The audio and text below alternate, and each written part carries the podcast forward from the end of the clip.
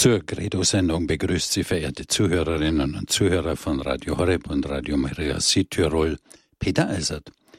Ich freue mich, Dr. Peter Eck aus Brixen begrüßen zu dürfen. Er setzt heute seinen Grundkurs in Philosophie mit dem 107. Teil fort. Es geht um Gottfried Wilhelm Leibniz. Wir freuen uns nun auf Ihren Vortrag. Dr. Egger, Sie haben das Wort. Liebe Hörerinnen und Hörer, ich darf Sie auch meinerseits sehr herzlich zu dieser heutigen Sendung begrüßen und ich bedanke mich für die freundlichen Worte der Einführung.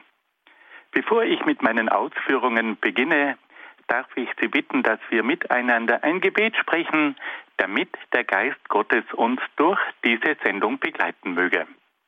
Im Namen des Vaters und des Sohnes und des Heiligen Geistes. Amen. Komm, Heiliger Geist, und erfülle die Herzen deiner Gläubigen und entzünde in ihnen das Feuer deiner Liebe.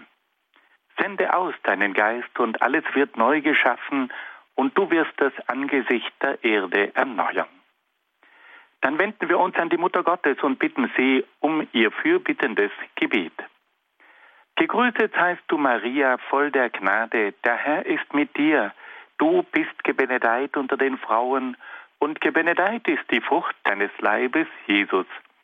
Heilige Maria, Mutter Gottes, bitte für uns Sünder, jetzt und in der Stunde unseres Todes. Amen.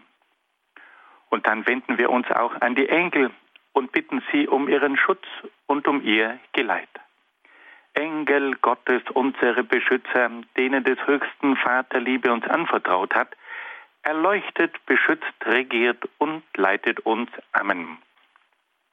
Und schließlich wollten wir uns auch an einige Heilige und Selige wenden, die sich in besonderer Weise mit philosophischen Fragen aus christlicher Sicht beschäftigt haben. Heiliger Augustinus, bitte für uns. Heiliger Thomas von Aquin, bitte für uns. Heilige Edith Stein, bitte für uns.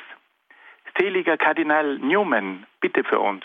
Und heiliger Papst Johannes Paul II, bitte für uns. Im Namen des Vaters und des Sohnes und des Heiligen Geistes. Amen. Liebe Hörerinnen und Hörer, wir haben bei unserer letzten Sendung, die schon einige Zeit zurückliegt, über die Philosophie des Rationalismus gesprochen. Es handelt sich dabei um eine philosophische Strömung, die hauptsächlich im 17 und auch 18. Jahrhundert anzusiedeln ist. Und da haben wir einige bekannte Vertreter kennengelernt. Der letzte Philosoph, mit dem wir uns beschäftigt haben, war der bekannte deutsche Philosoph Leibniz. Leibniz, das letzte Universalgenie der Menschheit. Ein Universalgenie ist eine Gestalt, die in allen Bereichen an der vordersten Front mithalten kann. In der heutigen Zeit ist es unmöglich, dass ein Mensch an allen Fronten mitreden kann. Es gibt daher heute keine Universalgenies mehr. Leibniz war das letzte Universalgenie. Wir haben einiges gehört von seiner Erkenntnislehre, von seiner Wissenschaftslehre, aber auch von seiner Metaphysik, wie er versucht hat, die Welt zu erklären mit Hilfe von kleinsten Teilchen, von den berühmten Monaden. Heute wollen wir uns einem ganz anderen Bereich in der Philosophie von Leibniz zuwenden. Und da geht es um die schwierige Frage nach dem Übel, nach dem Bösen, nach dem Leid. Es scheint, dass eine junge Dame sich an Leibniz gewendet hat mit dieser Frage. Sie wollte eine Antwort haben. Wie kommt es dazu, dass die Welt auf der einen Seite von Gott erschaffen wird und dass es auf der anderen Seite so viel Übel gibt? Und da hat sich Leibniz die Mühe gemacht und hat ein kleines, ganz berühmtes Werk geschrieben, nämlich die Theodizee. Leibniz hat ja seine Philosophie kaum in Büchern niedergelegt. Er war ja, wie wir wissen, kein Professor. Leibniz war Diplomat. Leibniz war Wissenschaftler. Leibniz war vor allem auch immer wieder unterwegs.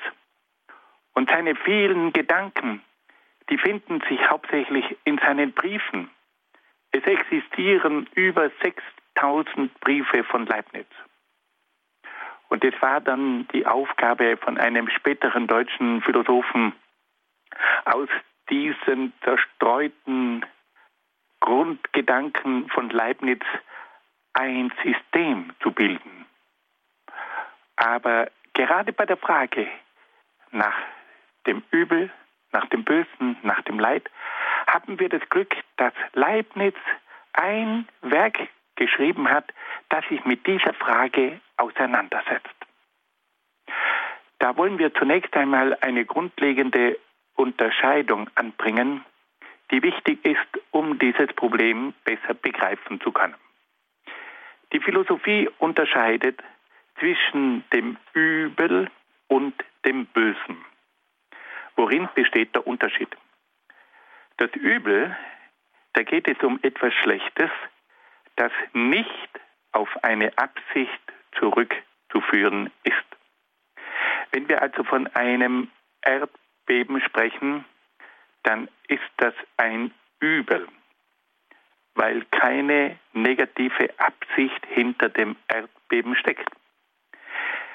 Wenn wir hingegen vom Bösen sprechen, dann handelt es sich hier um etwas Schlechtes, das auf eine Absicht zurückgeht. Wenn zum Beispiel ein Mord geschieht, dann steht hinter diesem Mord eine Absicht. Und aus diesem Grund sprechen wir bei einem Mord von einem bösen Vorgang. Das ist etwas Böses. Also das Übel, das ist etwas Schlechtes, das nicht auf eine Absicht zurückzuführen ist. Und das Böse ist etwas Schlechtes, das auf eine Absicht zurückzuführen ist. Nachdem wir diese Klärung, diese Unterscheidung zwischen dem Übel und dem Bösen einmal klargestellt haben, wollen wir nun versuchen, die Gedanken von Leibniz über das Übel etwas näher kennenzulernen. Leibniz geht zunächst davon aus, dass unsere Welt die beste aller Welten sein muss. Er begründet das damit, dass jede gegenteilige Aussage im Widerspruch zur Allwissenheit und Allmacht Gottes stehen würde. Er sagt also, wenn wir diese Welt betrachten, dann muss das die beste aller Welten sein. Denn wenn Gott ein allwissendes Wesen ist und ein allmächtiges Wesen ist, dann kann er nur das Beste schaffen.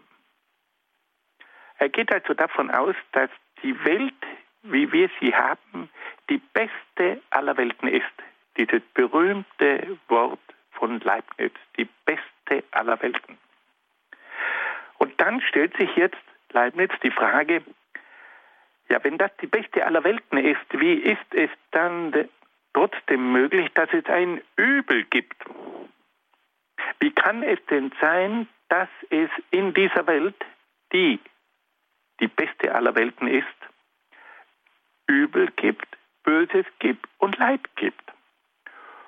Und genau diese Frage, die sich mit dem Übel auseinandersetzt, die nach dem Bösen fragt und gleichzeitig sich auch die Frage stellt, ja, wie gibt es denn das? Ein guter Gott und eine Welt voller Übel, das ist die berühmte Frage der Theodizee. Das ist ein philosophisches Fachwort. Da stecken zwei Wörter drinnen. Einmal das Wort Theos, das ist das griechische Wort für Gott. Und da, dann steckt dann noch ein zweites Wort in diesem Begriff, nämlich das griechische Wort Dike und das heißt Gerechtigkeit. Bei der Theodizee geht es also um die Rechtfertigung Gottes gegenüber dem Leid. Wie kann man das rechtfertigen, dass es einen guten Gott gibt und trotzdem so viel Übel und so viel Leid? Liebe Hörerinnen und Hörer, das ist im Grunde genommen eine der schwierigsten Fragen. Und wir müssen sagen, dass auch jeder von uns selbst mit dieser Frage schon konfrontiert worden ist.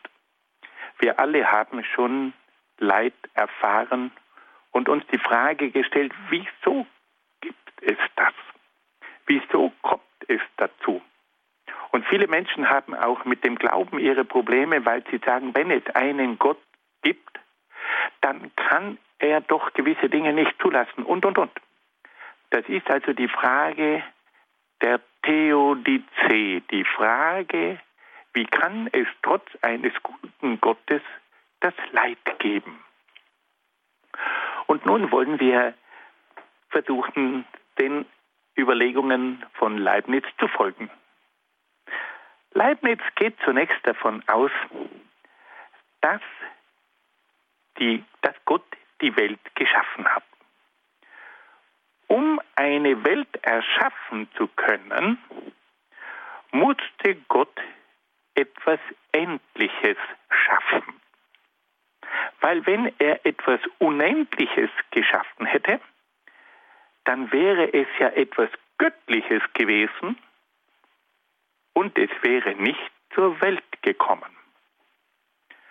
Also, weil Gott eine Welt schaffen wollte, musste er etwas Endliches schaffen. Weil wenn er etwas Unendliches geschaffen hätte, dann wäre es ja wieder etwas Göttliches gewesen. Aber Gott wollte ja eine Welt schaffen. Und die Welt ist etwas nicht Göttliches. Und wenn er nun eine Welt schaffen will, die nicht göttlich ist, dann muss das etwas Endliches sein.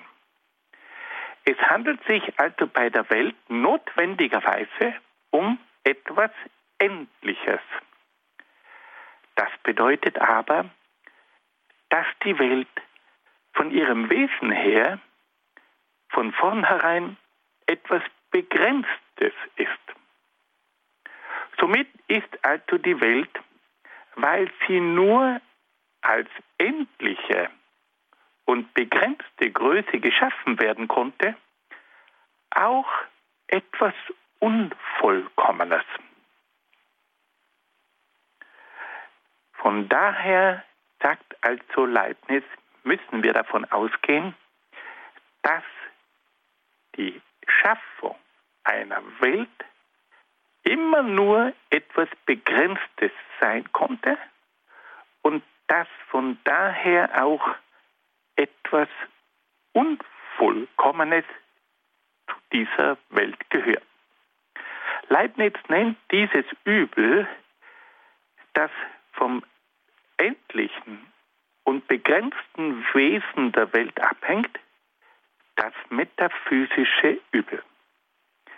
Die Welt ist von ihrem Wesen her etwas Begrenztes und daher etwas Unvollkommenes. Sie ist also von ihrem Wesen her nicht unbegrenzt, nicht vollkommen und daher hat sie schon auch ein Übel von ihrem Wesen her, das metaphysische Übel. Dann macht Leibniz bei seinen Überlegungen über das Übel den nächsten Schritt. Er erklärt, dass auch alle geschaffenen Wesen begrenzt sein müssen. Alle Wesen, die geschaffen sind, sind wiederum begrenzte Wesen. Das bedeutet aber, dass diese Wesen wegen ihrer Begrenztheit unvollkommen sein müssen. Aus diesem Grund müssen diese unvollkommenen Wesen auch unvollkommene Gefühle haben. Und so kommt es eben auch zu Gefühlen der Unlust, zu Gefühlen des Schmerzes und zu Gefühlen des Leidens. Dieses Übel, aufgrund der Begrenztheit der geschaffenen Wesen, nennt Leibniz das physische Übel. Die physische Beschaffenheit der geschaffenen Wesen ist begrenzt. Sie sind unvollkommen und daher haben sie bei ihren Gefühlen auch unvollkommene Gefühle dabei. Und so gibt es eben auch das Gefühl der Unlust, das Gefühl des Schmerzes und auch das Gefühl des Leidens. Also das physische Übel, das von der begrenzten Natur aller geschaffenen Wesen abhängt.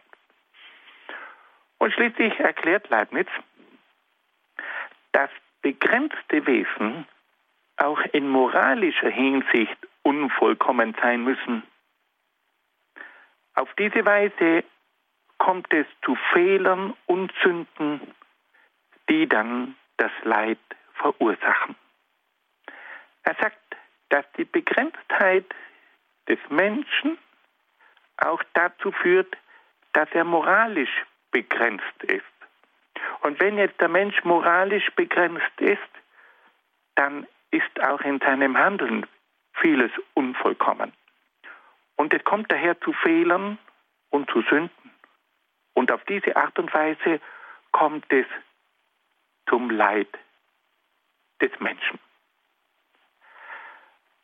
Leibniz hat also versucht, darauf hinzuweisen, dass das Übel und das Böse etwas Zwangsläufiges ist, weil nämlich die Erschaffung der Welt nur dann möglich war, wenn Gott eine begrenzte und endliche Welt geschaffen hat.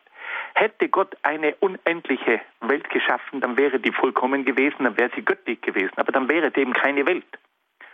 Und weil nun Gott eine Welt schaffen musste, musste er etwas Begrenztes und Endliches schaffen.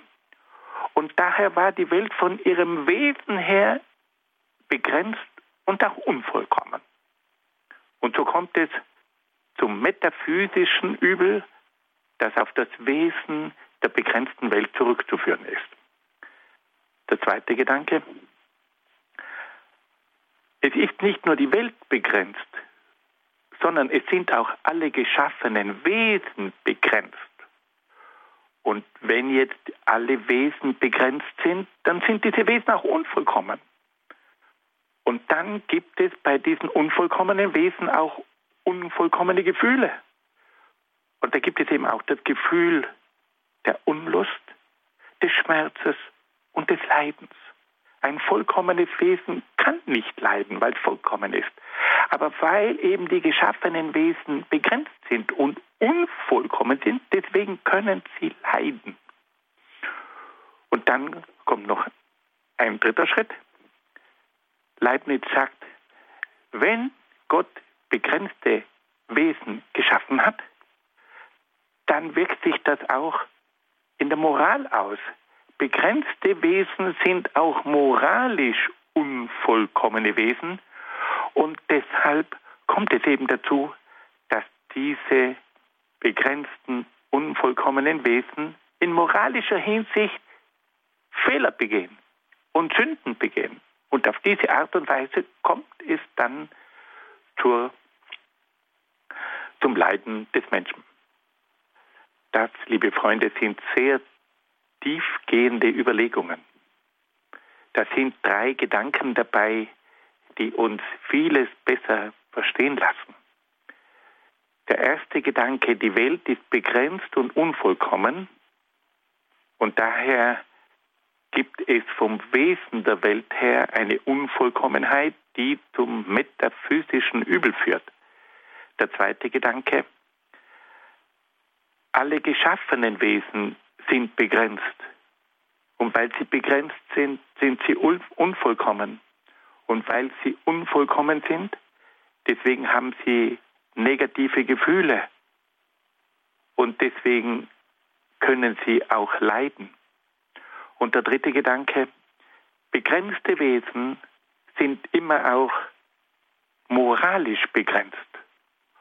Und deswegen kommt es auch in moralischer Hinsicht zu gewissen unvollkommenen Handlungen, die sich dann in Fehlern und in Sünden auswirken. Und so haben wir also aufgrund der Begrenztheit auf der metaphysischen Ebene, auf der physischen Ebene und auf der moralischen Ebene immer wieder das Übel und auch das Böse und schließlich das Leid. Das sind also diese Erklärungen von Leibniz. Leibniz fragt sich dann aber auch, was hat denn das Leid und das Übel überhaupt für einen Sinn? Leibniz sagt, dass das Übel und das Leiden die Aufgabe haben, den Menschen zu läutern und ihn zum Guten hinzuführen. Das Übel und das Leiden führen den Menschen zur Umkehr und lassen ihn nach dem Guten streben. Der Mensch erkennt auch immer wieder die Vergänglichkeit aller Dinge. Er wird nachdenklich. Er denkt über das Eigentliche und Wesentliche nach. Und so kommt nun dieser große Denker Leibniz zu tiefen Überlegungen und gibt uns auch in diesem wohl schwierigsten Bereich der Philosophie viele wertvolle Gedanken mit. Es ist immer wieder eine große Hilfe, wenn der Mensch manches verstehen kann, weil er dadurch auch tiefer blickt und weil er dadurch auch die Möglichkeit hat, aus dem Übel und aus dem Bösen etwas Gutes zu machen. Freilich wird damit nicht alles aufgeklärt und auch alles erklärt.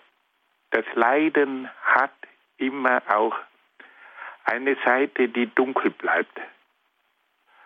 Und es ist oft so, dass wir gerade als Christen das Leiden nur dadurch bewältigen können, weil unser christlicher Gott selbst das Leid auf sich genommen hat.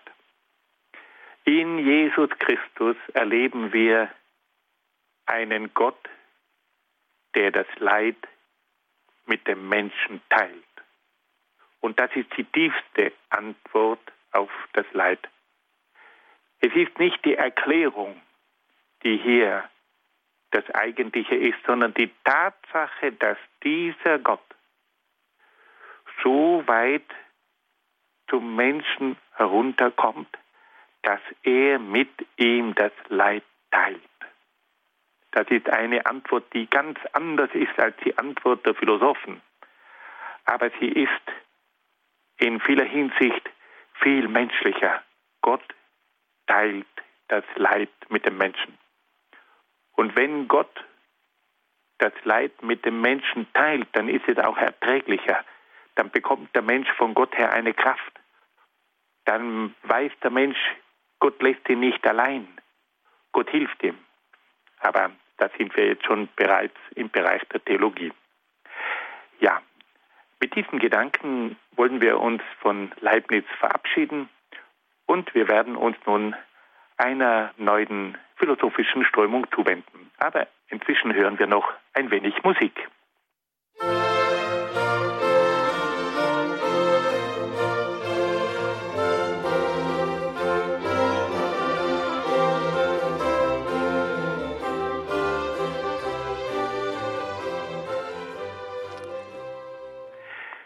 Liebe Hörerinnen und Hörer, wir blättern nun um im großen Buch der Philosophiegeschichte und wenden uns einer ganz anderen Strömung zu, nämlich der Strömung des Empirismus. Der Name Empirismus kommt vom griechischen Wort Empiria und das heißt Erfahrung. Diese Philosophie sagt Folgendes. Wenn man die Welt begreifen will, dann braucht es eine entsprechende Erfahrung. Und damit öffnet sich jetzt eine neue Tür im Bereich der Philosophie. Der Rationalismus, den wir in den vergangenen Sendungen kennenlernen durften, der hat gesagt, das Entscheidende für die Erkenntnis der Welt ist die Vernunft. Die Vernunft, die kann alle Dinge durchdringen, analysieren und die liefert uns die Erkenntnis der Welt. Aber da gibt es diese Gegenbewegung, den Empirismus, und der sagt, nein, die Vernunft, die kann alle möglichen Theorien entwickeln, aber wenn wir wirklich wissen wollen, wie es in der Welt ausschaut und um was es letztlich geht, dann brauchen wir die Erfahrung. Nun, wir müssen eines sagen, es braucht beide. Es braucht auf der einen Seite die Vernunft, die Ratio, die uns die Gesetzmäßigkeiten der Welt begreifen lässt. Und es braucht auf der anderen Seite die Erfahrung, die dann mal überprüft, ob das, was die Vernunft sich ausgedacht hat, überhaupt hinhaut. Und viele Dinge, die oft im theoretischen Sinn entwickelt werden, lassen sich im praktischen Alltag nicht verwenden. Das hat jeder schon erlebt. Und es ist immer wieder interessant, wenn man oft mit Handwerkern spricht, dann sagen die einem, da kommen diese Theoretiker und die haben alle möglichen tollen Theorien und wir Handwerker müssen ihnen dann sagen, das ist unheimlich gescheit, aber das kann man nicht verwirklichen. Das ist jetzt ein bisschen spitz und manchmal gibt es da ja auch so eine gewisse Rivalität zwischen Theoretikern und Praktikern. Es braucht beide. Es braucht den Theoretiker und es braucht auch den Praktiker mit dem Hausverstand. Aber wir wollen jetzt einmal uns doch mit diesem Empirismus beschäftigen, der eine unheimliche Auswirkung auf die europäische Entwicklung hatte. Der Empirismus, der kommt aus England. Und die Zeit des Empirismus fällt in das 17. und 18. Jahrhundert. In England hat sich eine neue Philosophie entwickelt, die vom praktischen Denken bestimmt war. Und da wollen wir jetzt versuchen, einige Grundzüge dieser Philosophie kennenzulernen. Bevor man sich nämlich mit Philosophen auseinandersetzt, muss man einmal die Grundlinien einer Philosophie kennen, damit man dann auch die Gedanken der einzelnen Philosophen verstehen kann. Es ist also wichtig, dass wir uns einmal mit den Grundzügen auseinandersetzen, dass wir die Prinzipien dieser Philosophie kennenlernen, damit wir dann auch die einzelnen Philosophen, die wir dann vorstellen wollen, besser verstehen. Und da beginnen wir immer, wie bei jeder philosophischen Strömung, mit der Erkenntnislehre. Wir haben schon oft darauf hingewiesen, jeder Philosoph, Philosoph muss sich mal die Frage stellen, wie funktioniert eigentlich die Erkenntnis? Wie funktioniert denn das Denken? Weil man ohne Erkenntnislehre nicht weiß, ob man überhaupt imstande ist, etwas zu erkennen. Wenn man nicht weiß, wie das Denken funktioniert, wie die Logik funktioniert, ja, dann weiß man nie, ob die Ergebnisse vom Nachdenken zum Schluss richtig sind oder falsch. Und so haben wir auch im Empirismus eine Erkenntnislehre. Und diese Erkenntnislehre schaut ganz anders aus als die Erkenntnislehre des Rationalismus. Der Empirismus leitet alle Erkenntnisse und Wertvorstellungen aus der Erfahrung ab.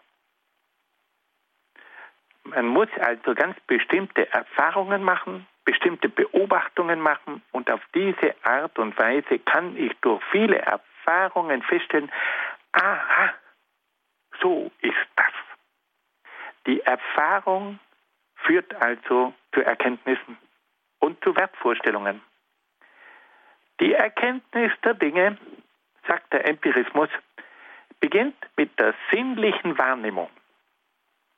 Also ich habe jetzt fünf Sinnesorgane, die Augen, die Ohren, die Nase, den Mund, den Tastsinn einfach ausgedrückt. Und aufgrund dieser Sinnesorgane bekomme ich bestimmte sinnliche Wahrnehmungen. Ich sehe etwas mit den Augen, ich höre etwas mit den Ohren, ich rieche etwas mit der Nase. Das sind also ganz bestimmte sinnliche Wahrnehmungen. Und dann kommt der Verstand und versucht diese sinnlichen Wahrnehmungen, diese Bilder, diese Töne, die ich aufnehme, miteinander zu verknüpfen.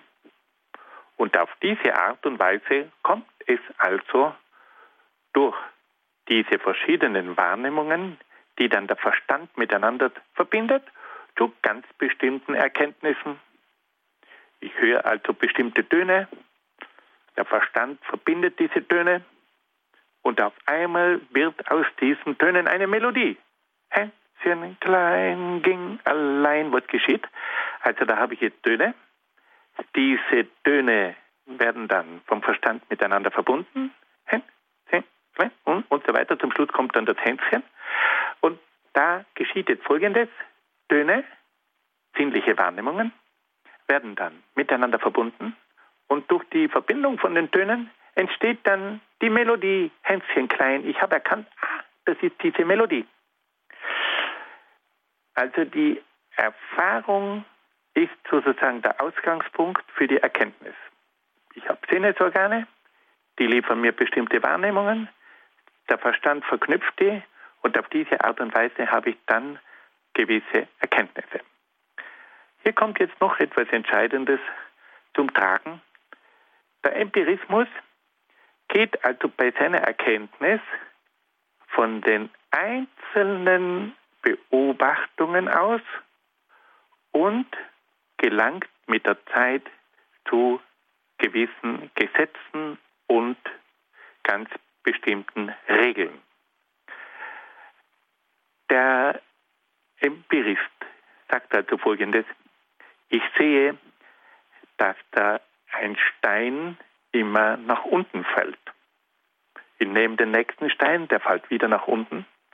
Und dann nehme ich den dritten Stein und der fällt wieder nach unten. Und mit der Zeit sagt er, aha, wenn ich einen Stein fallen lasse, dann fällt der nach unten. Das muss ein Gesetz sein, da gibt es also das Gesetz der Schwerkraft.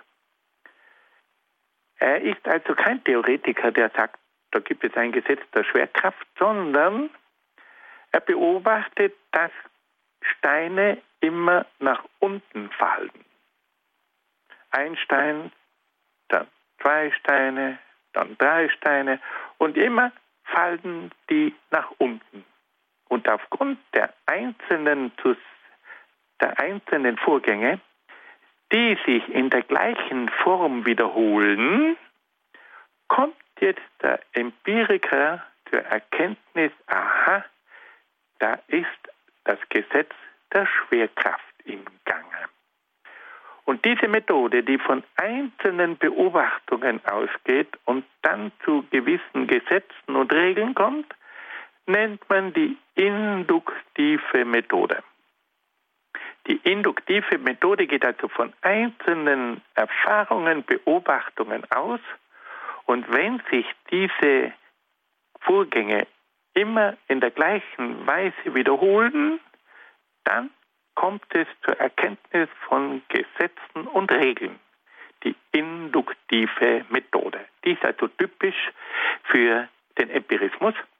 Und auf diese Art und Weise sind wir jetzt sozusagen dabei, eine ganz berühmte Methode zu kennenzulernen, nämlich die Methode des Experiments. Beim Experiment versucht man ganz bestimmte Dinge zu beobachten. Man macht Experimente und beobachtet. Und beim Experiment stellt man fest, dass sich gewisse Dinge immer wiederholen Und auf diese Art und Weise sagt man, aha, da ist ein Gesetz festzustellen, da ist eine Regel. Und auf diese Art und Weise führt also der Empirismus zur wissenschaftlichen Methode des Experiments. Da macht man Erfahrungen, da macht man Versuche. Und auf diese Art und Weise entwickelt sich jetzt eine neue Form der Wissenschaft, die experimentelle Wissenschaft, die auf Erfahrungen und Beobachtungen aufbaut.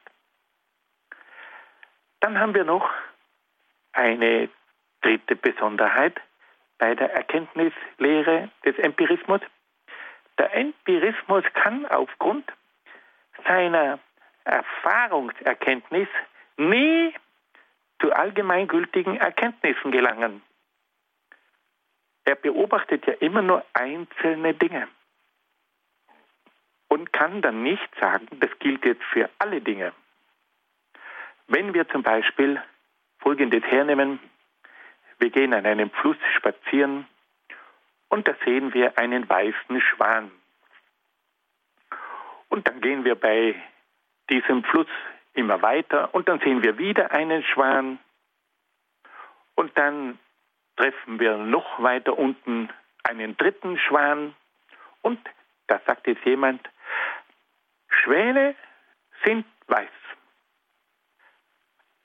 Am nächsten Tag geht er wieder dem Fluss entlang, beobachtet wieder andere Schwäne und jedes Mal handelt es sich um weiße Schwäne.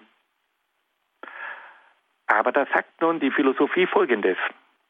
Du hast nun viele weiße Schwäne gesehen, aber du kannst nicht behaupten, dass alle Schwäne weiß sind. Nur die Schwäne, die du gesehen hast, sind weiß, aber wer weiß, es könnte ja auch einmal einen schwarzen Schwan geben.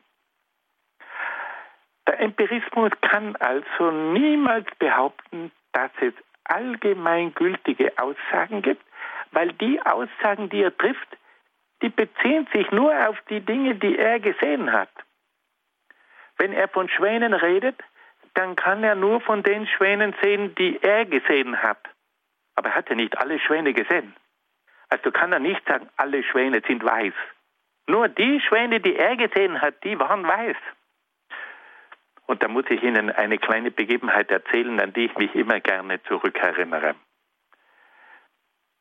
Meine Frau und ich, wir haben vor einigen Jahren unsere Tochter Dorothea in Madrid besucht. Unsere Tochter war damals beim Studium und im Rahmen vom Erasmus-Austauschprogramm hatte sie die Möglichkeit, ein Semester in Madrid Spanisch zu studieren. Und da haben wir sie besucht und unsere liebe Tochter hat uns dann Madrid gezeigt. Es waren wunderbare Tage und wir haben uns herzlich gefreut, mit unserer Tochter ein paar Tage verbringen zu dürfen. Und da hat sie uns auch in einen Park geführt. Und auf einmal sagt sie zu mir, Papi, schau. Und dann sage ich, ja, was soll ich denn sehen? Dann sagt sie, schau doch mal auf diesem See, was siehst du denn da? Und ich schaue hin und da sehe ich einen schwarzen Schwan. Und meine Tochter hat mich herzlich angeschaut und hat gesagt, Papi, gell, jetzt denkst du wieder mal an die Philosophie. Das ist jetzt der berühmte schwarze Schwan. Und das ist jetzt der Beweis dafür, dass nicht alle Schwäne weiß sind. Und wir haben dann sehr herzlich gelacht. Also Sie sehen, man kann sogar in einem Park in Madrid noch wunderbar philosophieren, philosophieren. Und wenn Sie einmal dorthin kommen und an einen schwarzen und einen schwarzen Schwan erblicken, dann denken Sie daran, das ist ein Beweis dafür, dass die Beobachtungen und die Erfahrungen nie zu allgemeingültigen Erkenntnissen führen, weil die Erkenntnisse nur so weit reichen, wie unsere praktischen Erfahrungen. Jetzt wollen wir wieder ein bisschen Musik hören, damit es nicht zu anstrengend wird. Musik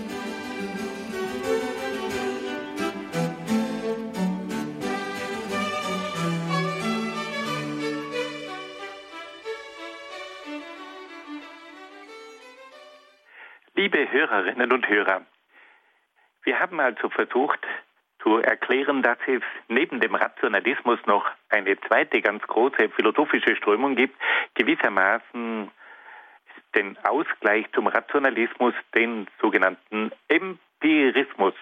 Der Empirismus geht von der Erfahrung aus und sagt, die Erkenntnis der Welt bedarf der Erfahrung. Nur durch die Erfahrung können wir wirklich begreifen, was die Welt ist. Und da haben wir damit begonnen, uns die Frage zu stellen, wie erklärt denn nun der Empirismus mit Hilfe der Erfahrung die Erkenntnis? Der Empirismus sagt, dass alle Erkenntnis mit Erfahrungen beginnt und dass uns am Anfang die Sinnesorgane ganz bestimmte Wahrnehmungen vermitteln. Und diese einzelnen Wahrnehmungen, die werden dann vom Verstand miteinander verknüpft und verbunden und auf diese Art und Weise kann ich also mit Hilfe von vielen Erfahrungen, die miteinander verbunden werden, die Welt erkennen. Das ist ein ganz anderer Ansatz als beim Rationalismus. Der Rationalismus hat gesagt, die Erkenntnis ist eine Sache der Vernunft. Und in der Vernunft sind schon ganz bestimmte Ideen drinnen. Und diese Ideen, die führen dann dazu, dass man die Welt erkennt. Der Rationalismus sagt, in der Vernunft sind keine Ideen drinnen. Die Vernunft ist am Anfang völlig leer. Das ist eine Tabula rasa. Erst wenn der Mensch ganz bestimmte Erfahrungen macht, ganz bestimmte Wahrnehmungen aufnimmt, dann gehen die hinein in die Vernunft. Dann sagt der Empirismus, dass wir bei der Erkenntnis von den einzelnen Dingen zu den allgemeinen Regeln gelangen. Ich beobachte ganz bestimmte Dinge, die sich ständig in der gleichen Form wiederholen und aufgrund dieser Beobachtungen von Vorgängen, die sich wiederholten, kommen wir dann zu allgemeinen Gesetzmäßigkeiten. Und das ist die berühmte induktive Methode. Dann kommt ein weiterer Grundsatz der empiristischen Erkenntnislehre. Der Empirismus sagt, es gibt keine allgemeingültigen Erkenntnisse, weil man nämlich immer nur eine Summe von einzelnen Beobachtungen machen kann aber es ist nie möglich, alle Dinge zu beobachten. Und weil nun immer auch die Möglichkeit besteht, dass man nicht nur weiße Schwäne sehen könnte, sondern auch einen schwarzen, deswegen sind alle Erkenntnisse, die auf einzelnen Beobachtungen aufbauen, niemals allgemein gültig. Jetzt wird es noch ein bisschen schwieriger. Es gibt dann auch einen radikalen Empirismus. Und dieser radikale Empirismus, der stellt einige Dinge der Erfahrung und auch der Erkenntnis in Frage. Der radikale Empirismus, von dem es auch einige bekannte Vertreter gibt, der sagt zunächst einmal, dass die Erkenntnis immer nur bis zu den Phänomenen reicht, aber nicht bis zum Ding als solchen. Was heißt das jetzt? Der radikale Empirismus sagt, wenn du etwas anschaust, dann hast du immer nur ein Bild von einer Sache. Und du kannst nicht sagen, dass dieses Bild, das du hast, wirklich mit der Sache übereinstimmt. Wenn du ein Bild von einem Kasten hast, der vor dir steht, dann hast du auf der Netzhaut ein Bild von dem Kasten. Aber du kommst über die Netzhaut nicht hinaus. Wie willst du sagen, dass das Bild, das du auf der Netzhaut hast, tatsächlich mit dem Kasten da draußen übereinstimmt. Du kommst ja nur bis zum Bild auf der Netzhaut. Und wer sagt dir denn, dass dieses Bild mit der Sache übereinstimmt? Liebe Hörerinnen und Hörer, das ist ein unheimlicher Vorgang. Hier wird also gesagt, dass wir nur bis zum Phänomen kommen, also nur bis zur Erscheinung der Dinge, wie sie uns erscheinen. Wir kommen nur bis zum Bild. Aber wir wissen nicht, ob diese Erscheinung von diesem Ding mit dem Ding als solchen übereinstimmt. Ich komme über das Bild nicht hinaus. Oder versuchen wir das mit einem anderen Beispiel zu erklären. Wenn ich zum Beispiel etwas höre, dann sind das ganz bestimmte Vibrationen auf dem Trommelfell. Aber ich komme über das Trommelfell nicht hinaus. Das, was ich höre, endet beim Trommelfell. Wer sagt mir denn, ob das Phänomen, das ich über das Trommelfell aufnehme, übereinstimmt mit den Tönen, die draußen außerhalb meines Trommelfells, von, von meinem Trommelfell liegen. Ja? Sie verstehen also, liebe Hörerinnen und Hörer, wie man hier die Erkenntnis auch sehr, sehr kritisch sehen kann. Und hier, liebe Freunde, beginnt dann der Skeptizismus. Der Skeptizismus ist gewissermaßen ein Zweifel an der Erkenntnis. Ich sehe etwas, aber ich sehe immer nur das Bild. Ich höre etwas, aber ich höre immer nur den Ton der Vibration. Ich rieche etwas, aber ich weiß nicht, ob dieser Geruch, den ich wahrnehme, tatsächlich mit dem übereinstimmt, der mir hier über die Nase, über das Geruchsorgan vermittelt wird. Hier wird also zum ersten Mal der Skeptizismus in der Erkenntnis greifbar. Wenn man das philosophisch auf den Punkt bringt, heißt es, die Erkenntnis geht nur bis zum Phänomen, nur bis zur Erscheinung der Dinge. Aber ich weiß nicht, ob dieses Phänomen, diese Erscheinung des, der Sache mit der Sache übereinstimmt. Ich habe ein Bild von einem Kasten, aber ich weiß nicht, ob das Bild mit dem Kasten übereinstimmt, weil ich ja nicht über das Bild hinausgehen kann.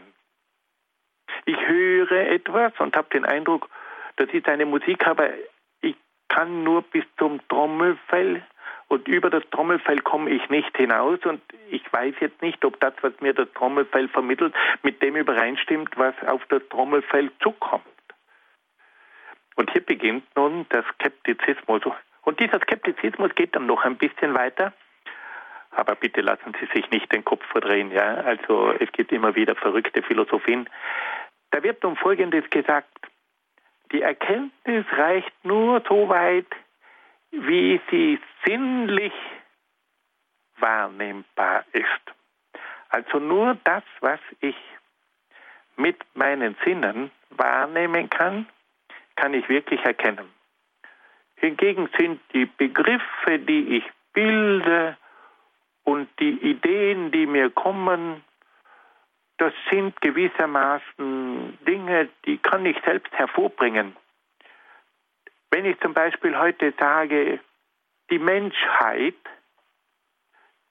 dann ist das nicht etwas, was ich mit den Sinnen wahrnehmen kann. Das ist ein Begriff. Aber weil das ein reiner Begriff ist, weiß ich nicht, ob es das wirklich gibt oder ob das nur ein Name ist. Ich habe jetzt einen Namen für etwas, die Menschheit. Ja? Ich habe einen Namen, die Schönheit ist ein Begriff. Aber die Schönheit kann ich die greifen. Nein, ich kann eine schöne Blume sehen, die kann ich sehen. Ich kann eine schöne Dame sehen, die kann ich sehen. Das ist mit der Erfahrung, mit der Wahrnehmung zu überprüfen. Aber wenn ich jetzt sage, die Schönheit, der Sinn des Lebens, das kann ich ja nicht mit der Erfahrung fassen. Das sind reine Namen, das sind reine Begriffe. Und da, liebe Freunde, beginnt jetzt auch wieder eine skeptische Erkenntnis spürbar zu werden, dass man sagt, es gibt nur die Dinge, die ich mit den Sinnen überprüfen kann. Und alles das, was reine Begriffe sind, das sind reine Namen. Aber wir wissen nicht, ob es das gibt oder nicht. Das sind Dinge, die man nicht empirisch und mit Experimenten überprüfen kann. Also ist das nicht eine wahre Erkenntnis, sondern bloß ein Name, ein Begriff, den der Verstand bildet. Liebe Freunde, lassen Sie sich bitte nicht aus diesem Grund die Nachtruhe nehmen. Ja? Aber wir wollten nur einmal ganz kurz darauf hinweisen, wie wenig es braucht, um die Erkenntnis des Menschen zu verunsichern. Und da hat es eine ganze Menge von Philosophen gegeben, die gesagt haben, wir kommen gar nicht an die Wirklichkeit heran. Wir sehen nur die Bilder der Wirklichkeit, aber wir wissen nicht, ob diese Bilder der Wirklichkeit entsprechen. Wir sehen nur die Phänomene, aber nicht das Ding an sich.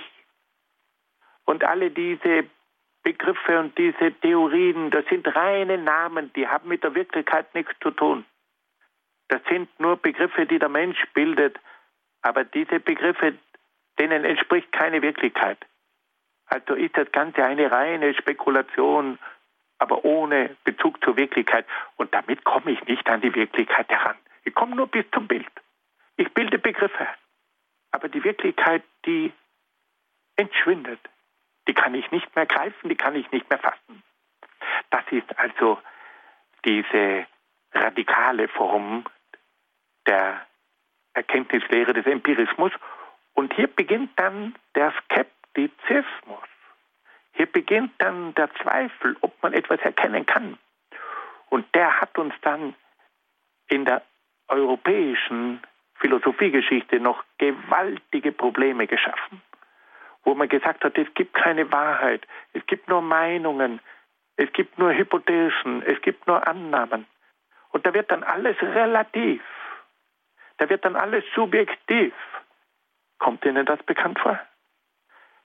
Hier haben wir also die Wurzeln beim englischen Empirismus. Fassen wir das noch einmal ganz kurz zusammen.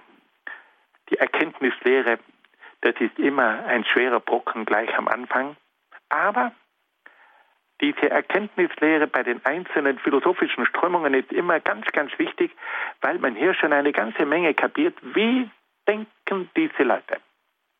Also, die empirische Erkenntnislehre sagt zunächst einmal, alles, was wir erkennen, baut auf der Erfahrung auf. Und nur dort, wo es eine Erfahrung gibt, gibt es Erkenntnis. Die Erkenntnis beginnt mit den sinnlichen Wahrnehmungen. Die Sinnesorgane liefern uns bestimmte Wahrnehmungen und diese Wahrnehmungen, die werden dann vom Verstand miteinander verknüpft und auf diese Art und Weise kommt es dann zu einem zusammenhängenden Denken und zu einer Ansammlung von vielen Erkenntnissen. Der zweite Punkt, die Erkenntnis erfolgt immer von den, beginnt mit den einzelnen Dingen und wenn sich diese einzelnen Dinge immer in der gleichen Weise wiederholen, dann kommt es zu Regeln und Gesetz, zur Erkenntnis von Regeln und Gesetzmäßigkeiten und das ist die berühmte induktive Methode. Dritter Schritt. Der Empirismus sagt, es gibt keine allgemeingültigen Erkenntnisse, weil wir immer nur einzelne Dinge sehen, erfahren, können wir immer nur sagen, für diese Dinge, die ich gesehen habe, gilt das und das, aber das sind jetzt noch nicht alle Fälle und deswegen gibt es also keine allgemeingültige Erkenntnis. Ich kann von den Schwänen nur das sagen, was ich von den Schwänen gesehen habe, die ich getroffen habe. Und dann gibt es noch einen vierten Schwerpunkt. Der Empirismus führt dann auch in seiner radikalen Form zum Skeptizismus. Und hier gibt es einige Philosophen, die sagen, wir sind ja gar nicht imstande, die Dinge als solche zu erkennen. Wir sehen die Dinge immer nur als Phänomene, so wie sie uns erscheinen. aber wir wissen nicht, ob diese Bilder, die wir uns von den Dingen machen, mit den Dingen selbst übereinstimmen. Und dann sagt der radikale Empirismus auch, dass nur Dinge, die man mit den Sinnen wahrnehmen kann, zu einer gesicherten Erkenntnis führen und dass hingegen die Begriffe, das sind im Grunde genommen oft nur Begriffe, die der Mensch selber prägt. Das sind reine Wörter, reine Namen, die eigentlich keiner Wirklichkeit entsprechen. So viel zur Erkenntnislehre des Empirismus. Fassen wir das noch einmal zusammen. Heute haben wir ja einige Dinge gehört, die nicht ganz einfach waren. Aber es ist nun einmal so, der Rationalismus und auch der Empirismus sind Strömungen, die sehr in die Tiefe gehen. Aber wenn man sich mit diesen Strömungen einmal auseinandersetzt, dann versteht man eine ganze Menge von Entwicklungen. Und es ist so, dass dann die nächste Bewegung, die Aufklärung, die Europa gründlich geprägt hat wie keine andere philosophische Strömung, die Frucht von diesen zwei Bewegungen ist. Die Aufklärung wird nämlich vom Rationalismus und vom Empirismus geprägt. Und deswegen werden wir uns dann, wenn wir mit der Aufklärung zu tun haben, immer wieder auf diese zwei Strömungen berufen müssen. Auf den Rationalismus und auf den Empirismus. Und deswegen, liebe Freunde, müssen wir uns der Mühe unterziehen, diese zwei Strömungen besser kennenzulernen, damit wir dann imstande sind, die Aufklärung, die Philosophie der Aufklärung zu begreifen. Heute haben wir also folgende Punkte besprochen. Zunächst einmal haben wir von Leibniz einiges gehört über die Theodizee. Und bei der Theodizee, da geht es um die Rechtfertigung Gottes gegenüber dem Übel und dem Leid. Und da haben wir gehört, dass Leibniz gesagt hat, dass das Übel zunächst darauf zurückzuführen ist, dass Gott eine begrenzte Welt schaffen musste. Weil wenn es eine unbegrenzte Welt gewesen wäre, dann wäre es eine, etwas Göttliches gewesen und es wäre keine Welt zustande gekommen. Also musste Gott eine begrenzte Welt schaffen, wenn er überhaupt eine Welt schaffen wollte. Aber eine begrenzte Welt hat von ihrem Wesen her auch ganz bestimmte Grenzen und damit eben auch Unvollkommenheiten. Und diese Unvollkommenheiten, diese Begrenztheit ist Ursache von manchem Übel. Er hat dann gesagt, dass Gott auch begrenzte Lebewesen, begrenzte Wesen schaffen musste. Und weil diese Wesen begrenzt waren, deswegen waren sie unvollkommen. Und weil sie unvollkommen waren, deswegen sind sie auch leidensfähig. Und so kommt es also durch die Begrenztheit der geschaffenen Wesen zum Übel und zum Leid. Und dann hat uns Leibniz auch erklärt, dass die begrenzte Schöpfung auch sich in der Moral auswirkt. Begrenzte Wesen sind auch im Bereich der Moral begrenzt und unvollkommen. Und auf diese Art und Weise kommt es immer wieder zu Fehlern und zu Sünden. Und die sind dann auch Ursache von vielem Leid. So viel noch einmal zur Theodizee. Und dann haben wir uns mit dem Empirismus beschäftigt. Wir haben erklärt, das ist eine Bewegung, die in England entstanden ist, die vor allem in der Zeit des 17. und 18. Jahrhunderts sich entwickelt hat und dass diese Philosophie auf der Erfahrung aufbaut. Wir haben uns dann mit der Erkenntnislehre beschäftigt und da haben wir gehört, erster Grundsatz, die Erkenntnis baut auf der Erfahrung auf. Zweiter Grundsatz, die Erkenntnis beginnt bei den einzelnen Dingen und wenn die sich immer wiederholen, dann kommt es zur Erkenntnis von ganz bestimmten Regeln. Dritter Grundsatz, die Erkenntnis, die auf Beobachtungen von einzelnen Dingen aufbaut, kann nie eine allgemeingültige Erkenntnis sein. Und vierter Grundsatz, wenn die Erkenntnis ganz radikal gemeint ist, dann kann es zum Skeptizismus kommen, weil man nämlich behauptet, dass der Mensch nur die Phänomene der Dinge sehen kann und erfassen kann, aber nicht die Dinge als solche. Liebe Hörerinnen und Hörer, ich sehe, dass die Zeit abgelaufen ist. Ich danke Ihnen sehr, sehr herzlich, dass Sie bereit waren, diesen nicht ganz einfachen Ausführungen zu folgen. Aber es ist immer wieder schön, wenn man sagen kann, dieser Philosoph, diese philosophische Strömung, die hat mich etwas Neues erkennen lassen. Und diese Neugierde nach neuen Erkenntnissen, die soll uns immer wieder beflügeln. Weil wir nämlich durch diese vertieften Erkenntnisse die Welt, das Leben und uns selbst besser erkennen können. Wir können dadurch positive und negative Entwicklungen besser begreifen. Und das ist gerade in der heutigen Zeit von ganz großer Wichtigkeit. Ich begrüße Sie, ich grüße Sie alle sehr herzlich und wünsche Ihnen alles Gute und Gottes besonderen Segen.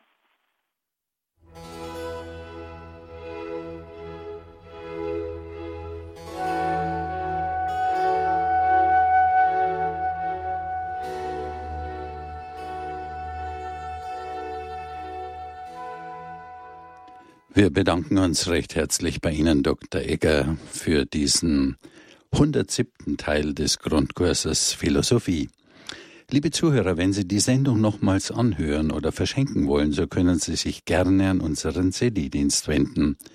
Diesen erreichen Sie unter der Telefonnummer 08328 921 120. Ich wiederhole die Telefonnummer 08 328 921 120. Auch im Internet haben Sie die Möglichkeit, die Sendung nochmals anzuhören.